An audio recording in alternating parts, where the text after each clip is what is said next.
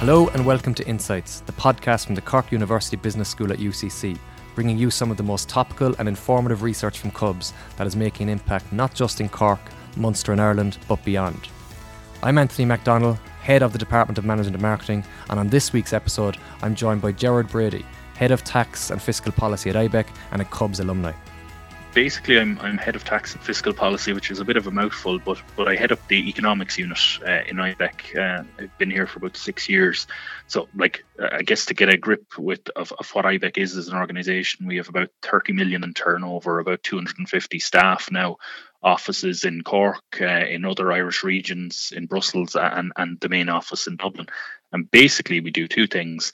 Uh, in in my role, um, you communicate with the public uh, about issues that impact business and impact on the economy, uh, and then on the other side of things, you you talk to businesses about what's what's impacting on them, what their issues are, and you're trying to talk to government and talk to other stakeholders, trying to influence policy and make sure that uh, that policy, uh, things like Brexit, trade, tax, uh, work out, uh, and and and that business uh, business views are heard in the debate.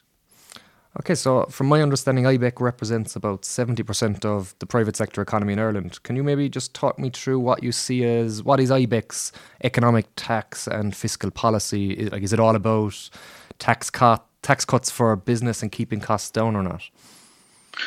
So I suppose, yeah, we, we represent uh, about 70% of private sector workers work in an organisation that's a member of IBEC in effect. Um, and, and we have about 40 trade associations under the IBEC umbrella, everything from the small firms all the way up to multinationals, exporters, and and and and those selling into domestic economy. So it pretty much covers the whole economy. I think the big focus over the last couple of years has been on investment. Um, that's the that's the major issue we've heard of of businesses that actually, if you look at competitiveness and the issues that are driving competitiveness issues for government or for for business, um, a huge amount of them are coming down to issues like housing, uh, things like access to skills, and, and are we funding higher education uh, sufficiently to be able to get those skills into business? Um, and those are the big challenges the business are facing. On the other hand, look, uh, from a tax point of view, a big challenge for us over the last couple of years has been protecting what we have in terms of corporation tax uh, internationally. Uh, Ireland's uh, gone through a huge amount of change, and, and the, the world has gone through a huge amount of t- change on corporation tax, and, and Ireland's done pretty well out of it, actually. But that reform was necessary, and trying to trying to bring a business voice and bring the Irish business view to that to that change and that reform was was a big part of our work. Okay, so like the mention of corporation tax, that's been obviously heavily central in our foreign investment strategy. And as you said, there's a lot of changes have been taking place over the last few years in that. How do you see that evolving over the next years as, it, as it's still obviously it's quite a, a topical and significant issue with the Apple and European case? Yeah, I, I, think it's it's a it's one that's going to keep emerging. So basically, what's happened over the last few years for for people listening in is that that you had a system that was designed for manufacturing. That a company made whatever it made, we'll say blocks of cheese in Ireland, and, and sold them to to to a, a comp- or a company or or a retailer elsewhere, and then on to consumers. Um, and that model's changed because of the growth in the digital economy in particular, and global supply chains and globalization has shifted. Now, uh, now one product can be made across five or six different countries at different stages of the process, and and can be sold to to consumers uh, over the internet, or it can be sold to consumers um, you know, in, in any number of hundreds of countries. So there's there's been huge change, and the tax system, the change is now caught up with that. I suppose how that continues. The big impact it's had in Ireland so far is actually that the companies have had to align their their substance with where their profits are. Companies had their HQs here; they had a lot of profits here, and now they're putting in huge investments to to, to match that. And um, particularly in areas like biopharma, med tech, and and tech, you've seen huge uh, record numbers basically from the from the IDA over the next over the over the last couple of years, and you've seen a big jump in corporation tax take. Um, so our our um, look at looking out forward to 2020 and onwards, that's still bedding in. So we don't we don't have a clear idea of where it'll end.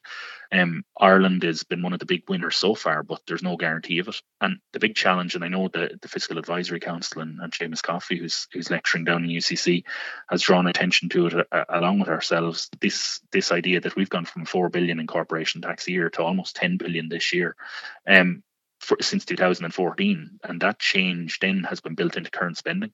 So it makes uh, the fiscal uh, kind of space for Ireland, the, the amount of money we're spending on on day to day stuff um, is based on the kind of taxes that have come in and are very uncertain after 2020 what happens and how this all works out.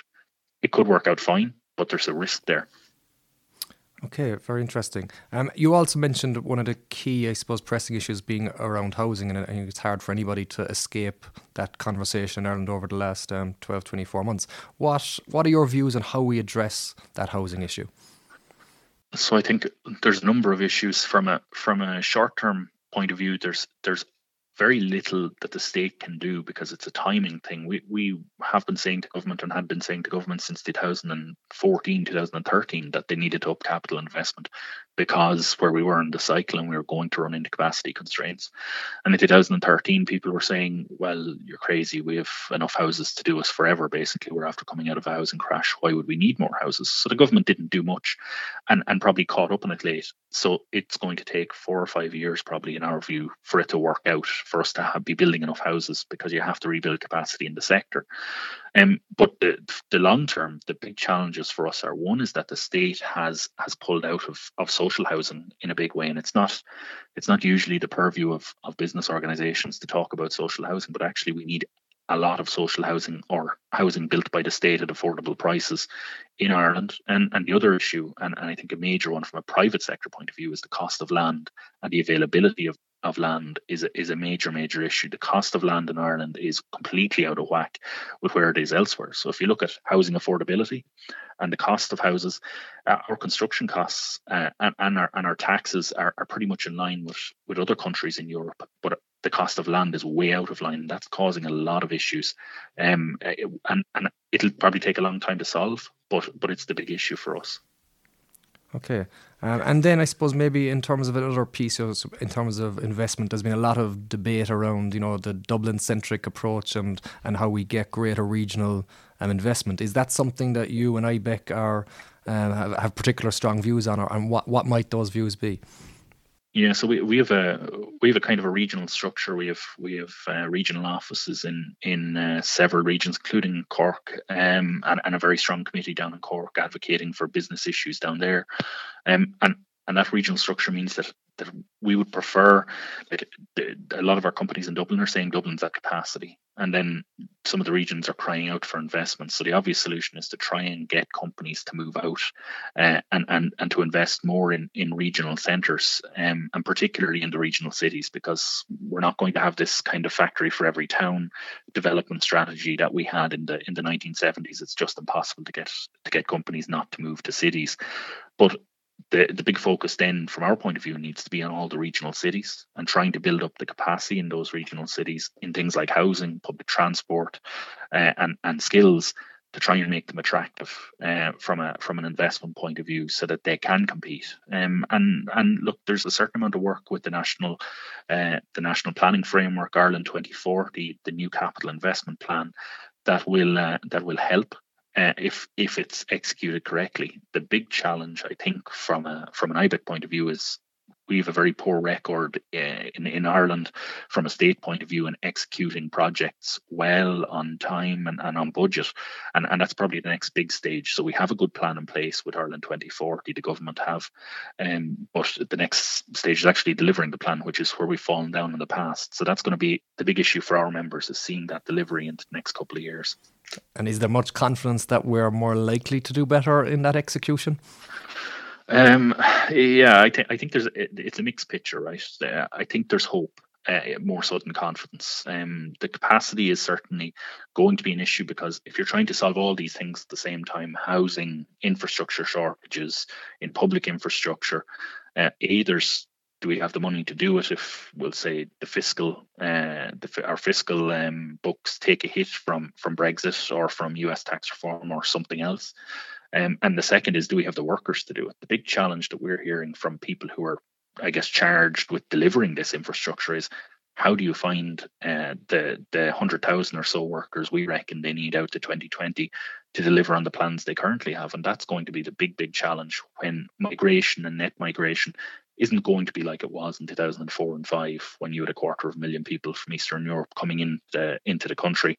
So where do you find the workers to do it? I think that's the big challenge ahead. Okay, so Brexit has been mentioned a little bit in, in some of your answers, I guess. In the context of concerns for Irish business, um, is Brexit absolutely the main one, or to what extent are you know day to day issues such as labour shortages, infrastructural challenges, obviously national broadband plan and the issues around that? Um, where do you see, I suppose, in terms of the real um, concerns um, across Irish business at the moment? Uh, yeah, Bre- Brexit is is number one uh, across pretty much every business, and particularly if you talk to the indigenous uh, companies, the the food companies, and, and the Irish other Irish uh, PLCs and other Irish SMEs. Uh, Brexit is number one. It's this huge uncertainty on the horizon, and I guess you're always going to have challenges in the economy with skills, with infrastructure, with being able to do the right things in the long term. Um, but Brexit is is is a is a absolute absolute uh, shift in how our relationship is with our probably our major trading partner for a lot of those companies. So it's it's crucial that that there's a deal. Um, we're looking at a little bit more uncertain on whether there will be or not uh, coming into March, um, and and it's going to be a it's going to be a big uh, it's going to be a big issue, and particularly if you look at the impact first of sterling, the depreciation of sterling is having on exporters. Then if you look through at the impact that long term the trade uh, break with uh, with the UK leaving the EU would would be and then if you look at the cost of the non-tariff barriers the the kind of extra administration and time delays and everything else that come with with trading with a non-EU country uh, that that have been solved by the single market. Now the, we're going to have those with with our major trading partner, and not just that we sell a lot to the UK, we sell a lot to Europe through the UK as well, and that's that's going to be a huge challenge. I think a lot of SMEs in particular, uh, we've done surveys of our members, are struggling to prepare because of the uncertainty out there. Um, so there's there's a big challenge ahead. So clearly, there's a lot of uncertainty around it at the moment. Are we seeing much economic impact currently, or is that really something that will only come post Brexit, um, whether that's with an agreement or, or not? I, I, think we're already seeing part of it, right? I think I think the potential impact after Brexit is is much larger, um, after it actually happens. Um, but the the impact we're seeing already is that uncertainty piece, the impact that has on investment, uh, the impact that has on whether companies uh, uh, companies' ability to make decisions is curtailed if they can't if you can't know what your return on capital is going to be, what your return on investment is going to be, they're they're not going to make those investments, and a lot of a lot of companies are holding off at the moment. So that's where the big challenge is. Uh, then on the other side. Um, because of the depreciation of sterling, companies' margins are getting eaten into. They're having to swallow the extra cost of, of trading to the UK with a weaker sterling, and, and that's a big challenge for them too. Um, so it's going to be a it's going to be a real challenge, but the the the, the long term trade disassociation is probably a much bigger issue uh, and has the potential to really do damage to the Irish economy. I suppose where where would you see your analysis by way of you know best and worst case scenarios? Look, the best case scenario is closest possible deal. Um, we'll see where that turns out over the next couple of months. Um, worst case scenario is that you get a no deal Brexit, that there's uh, that the level of uncertainty caused by a no deal Brexit alone, not just among businesses, but for households that are that are relying on those kind of companies for their for their wages every week, um, would have a significant impact. Uh, you know, and it's it's very hard for economic forecasters to look at this in the same way that it's hard for companies, because there's such a range of possible outcomes, and all of this depends on you know the uncertainty piece that uh, you know Keynes used to call it animal spirits. People, people's views of the future can be uh, changed hugely by uh, by political events uh, and particularly large political events like this. So if it has a long term impact on investment, a long term impact on people's uh, standards of living, um, and and we expect that it will. Um, then there's there's a major challenge there, particularly in no deal. If there's a deal, companies will it will cost it will be a challenge for the irish economy but we'll get past it. Um, and particularly if if the global economy continues to grow. Now that's unsure in itself but but if the global economy continues to grow then we're in a good position. If there's a deal if there's no deal then all bets are off. So if there's a deal is there like is it it's still potentially obviously hurting the Irish economy is the key piece of viewpoint that seems to exist. Is there any potential benefits from that UK exit? You know, either with that deal or or without, in terms of you know additional opportunities, or whether you know we've diversified because of the uncertainty that businesses have been diversified. So, so could there be with with a deal? Could we actually a good deal? Could we actually potentially benefit because business has diversified further outside of the UK because of the uncertainty? So I, th- I, think no matter what the deal is, uh, no matter what the outcome is, bar the UK stays in Europe, it's a net negative. Uh, Ireland um, we export uh, or, or, about 90% of our exports are FDI, right? Um, and, and they're less impacted by Brexit, although they still are. And only 10% are Indigenous companies. But the 10% that comes from Indigenous companies supports as many jobs in the Irish economy and as many households as the, as the other 90 in effect. So that 10%, what happens to those Indigenous sectors? Um, and, and they're highly reliant, 40% of their exports go to the UK. Um, so those those um, those companies are going to be severely challenged. Um, on the other hand, we hear people talking about well, financial services companies coming to Dublin, for example, but the impact of that is probably in the low thousands uh, of, of financial services companies, uh, of financial services jobs coming into into Dublin mostly, um, and the impact of a hard Brexit or any form of Brexit is tens of thousands of lost jobs uh, mostly outside Dublin, mostly in rural economies. So actually, you've kind of got two different impacts. That thing we were talking about earlier about the regional divergence between Dublin and the rest could potentially widen because of Brexit. Um, so so even if there are upsides, they're they're pretty minor compared to the to the scale of the downsides. Okay, then, like so, I suppose in terms of describing the current political and economic climate, I suppose it's it's one of uncertainty is, is, is very clear. What then is your thoughts on the government's most recent budget? Yeah, so we saw the most recent recent budget. It was kind of a boring budget, really, in that there wasn't a huge amount. There wasn't a huge amount about it uh, in the papers. There wasn't a huge amount of major changes, um, so that was fine uh, to to a certain extent. You know, you don't want exciting budgets um, from a business point of view. You just want governments to get on with kind of day to day business and try and provide certainty. In the in the kind of bigger picture though um, one of the big things that's happened which we mentioned a little bit earlier was that this corporation tax. We've gone from 4 billion a year to 10 billion a year in a very short space of time and it's all to do with this global corporate tax change. And what the government have done and continue to do is put that money into current spending. So while on budget day everything was a little bit boring. There wasn't any big announcements. There's an ongoing trend of building up our current spending, particularly our, the overruns in the health budget, being funded out of these corporate tax returns, which are absolutely talking to the companies who pay them uncertain going into the future. So we, uh, while budget day was boring and while we were we were quite pleased with the budget itself, the long run fiscal trend towards paying for particularly health from corporate tax uh, that's uncertain uh, worries us uh, and definitely worries businesses because uh, not many businesses would build uh, build um, build current spending off one-off uh, increases in revenues and, and that's what we're doing at the moment. So there are long-term worries there.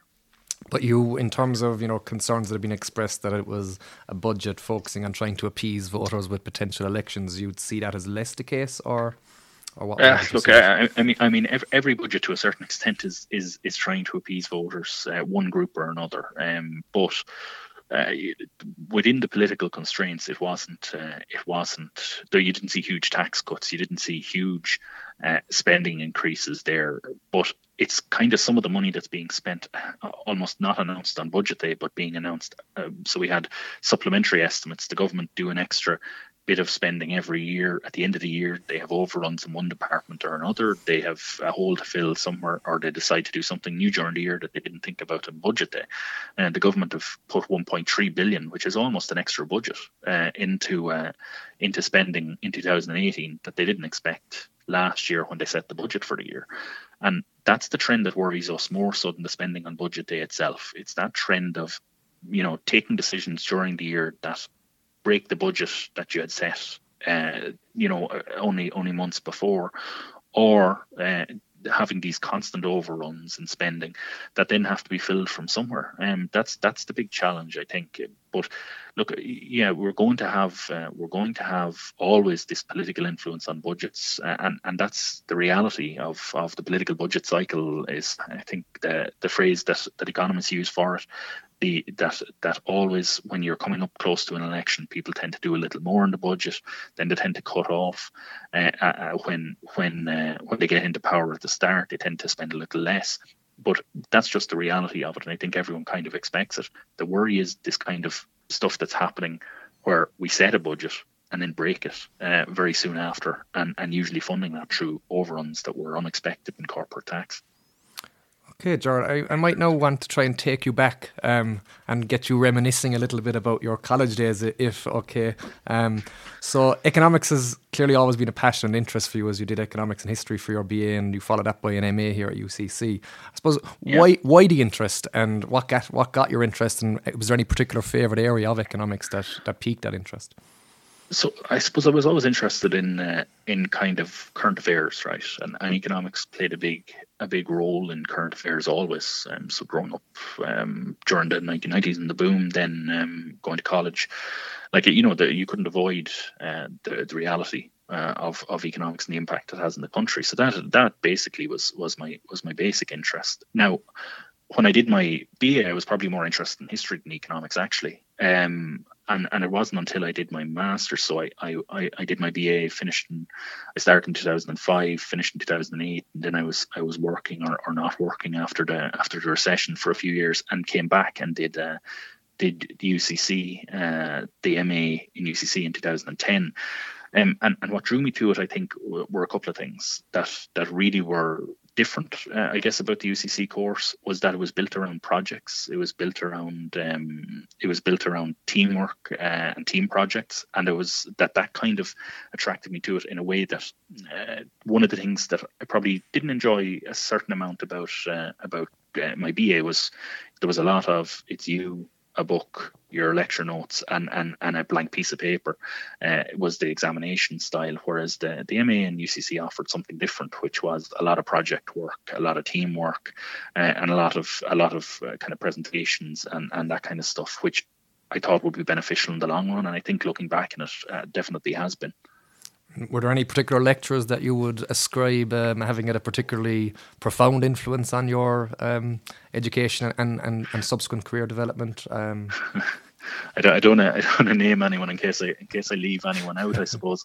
Um, so like, I look, there was lots. There was uh, O'Leary, Declan Jordan, and Eleanor Doyle. Uh, the Justin Doran, Frank Crowley, um, all all uh, all were either on the BA or or I did uh, some research work for for Eleanor when I was when I was finishing it up, um, so who all you know had a had an influence, and then of course I, I worked in, in in UCC as a lecturer for a year after finishing, um, so so like look there was lots of colleagues down there who had an impact on me, um, but I, I, think the the the benefit of, of the UCC Masters, and I look back on it now, is that there was a big focus on project work, on teamwork, and then on on communication. So being able, to, so I guess the structure is important if there's potential students listening to it. The structure is what or, or was at the time around three projects that you did for uh, that you did for companies basically for the PM group for Bord Gáis and for Science Foundation Ireland. I think were the three projects we did plus all the kind of classwork that you do, and and those three projects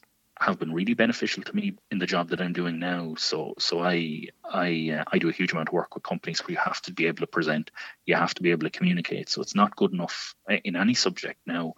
Um, when you're going out, coming out of college, it's not good enough just to be able to know what you're talking about in terms of the subject matter. You have to be able to communicate it, talk about it, and, and be able to write well as well and and the focus of the masters on on on those things on the communication side of things really really helped me uh, particularly in my current role it's you know it's very interesting because I mean, clearly we often hone in on the on the subject expertise, but clearly those softer skills around communications, um, team development, you, you you see is so important. Beyond those, you know, in terms of clearly university is a really important part of, of a of an individual's growth and development. What what tips and advice might you have for students um, to get the most out of it now that you have an opportunity to reflect back sometime later?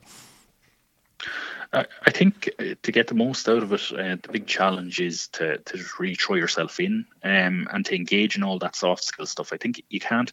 I can't emphasize that enough. Like uh, there are lots of good students out there who are very capable of of getting to grips with the subject matter and, and being very good, particularly we'll say for, for economics, there's lots of people capable of being good economists and, and knowing what they're talking about. I think developing those soft skills is the huge part of college uh, college life that that you know that students can differentiate themselves and make themselves get the get the most out of it. Uh, you're talking about kind of communication skills, team working skills, that kind of stuff. And when we talked uh, to uh, I guess about a third of IBEC's work is is in industrial relations and working with HR people in, in the labour force.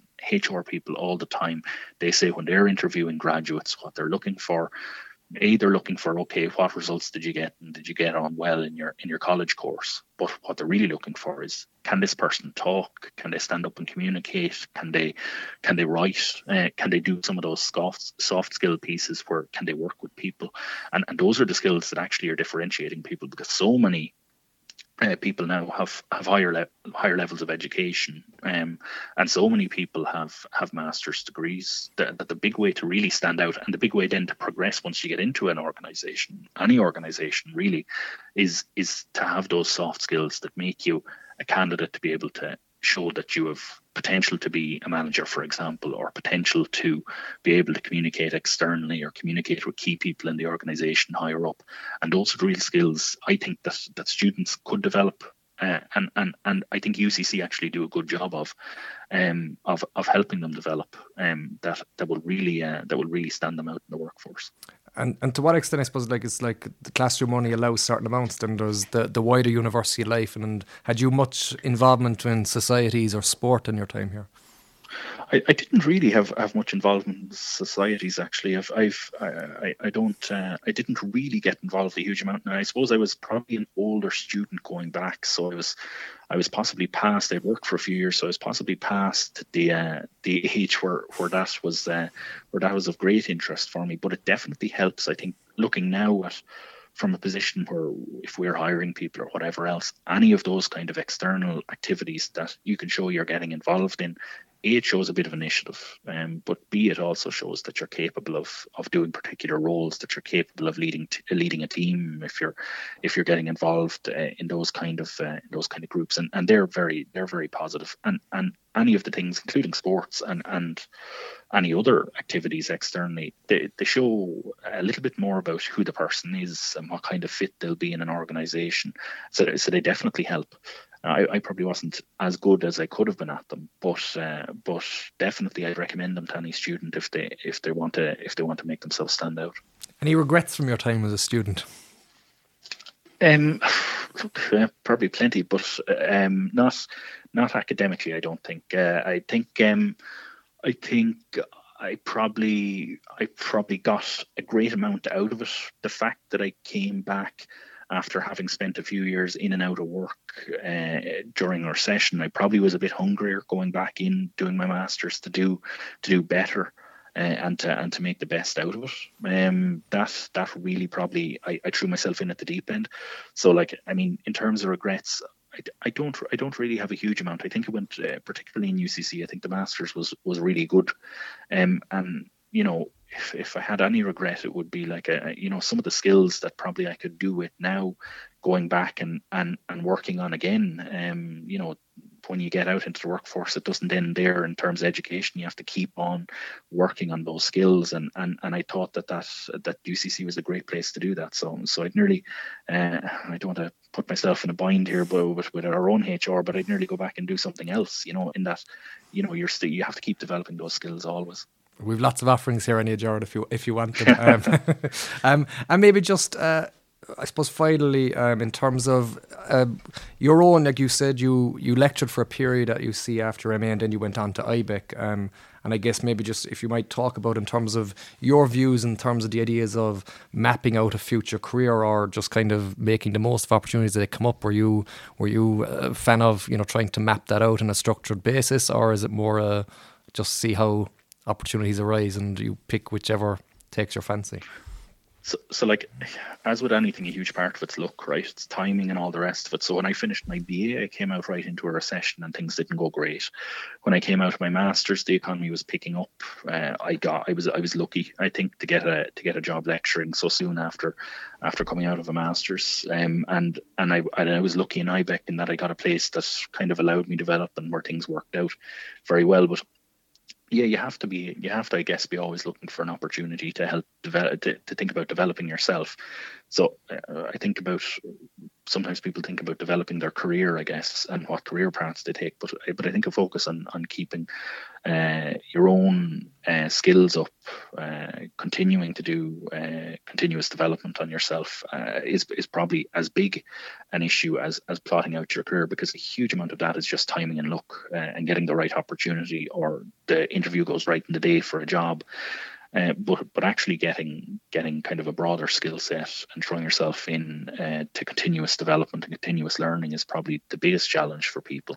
Um, so so definitely mapping that out and trying to think about the things that you're weak at that that you might need for a job that you might want in the future and looking at jobs that you might want and seeing well what do the people that eh, have those jobs what do they have that I don't have? And trying to work on those. That's yeah it's it's something everyone has to do if they want to be successful externally.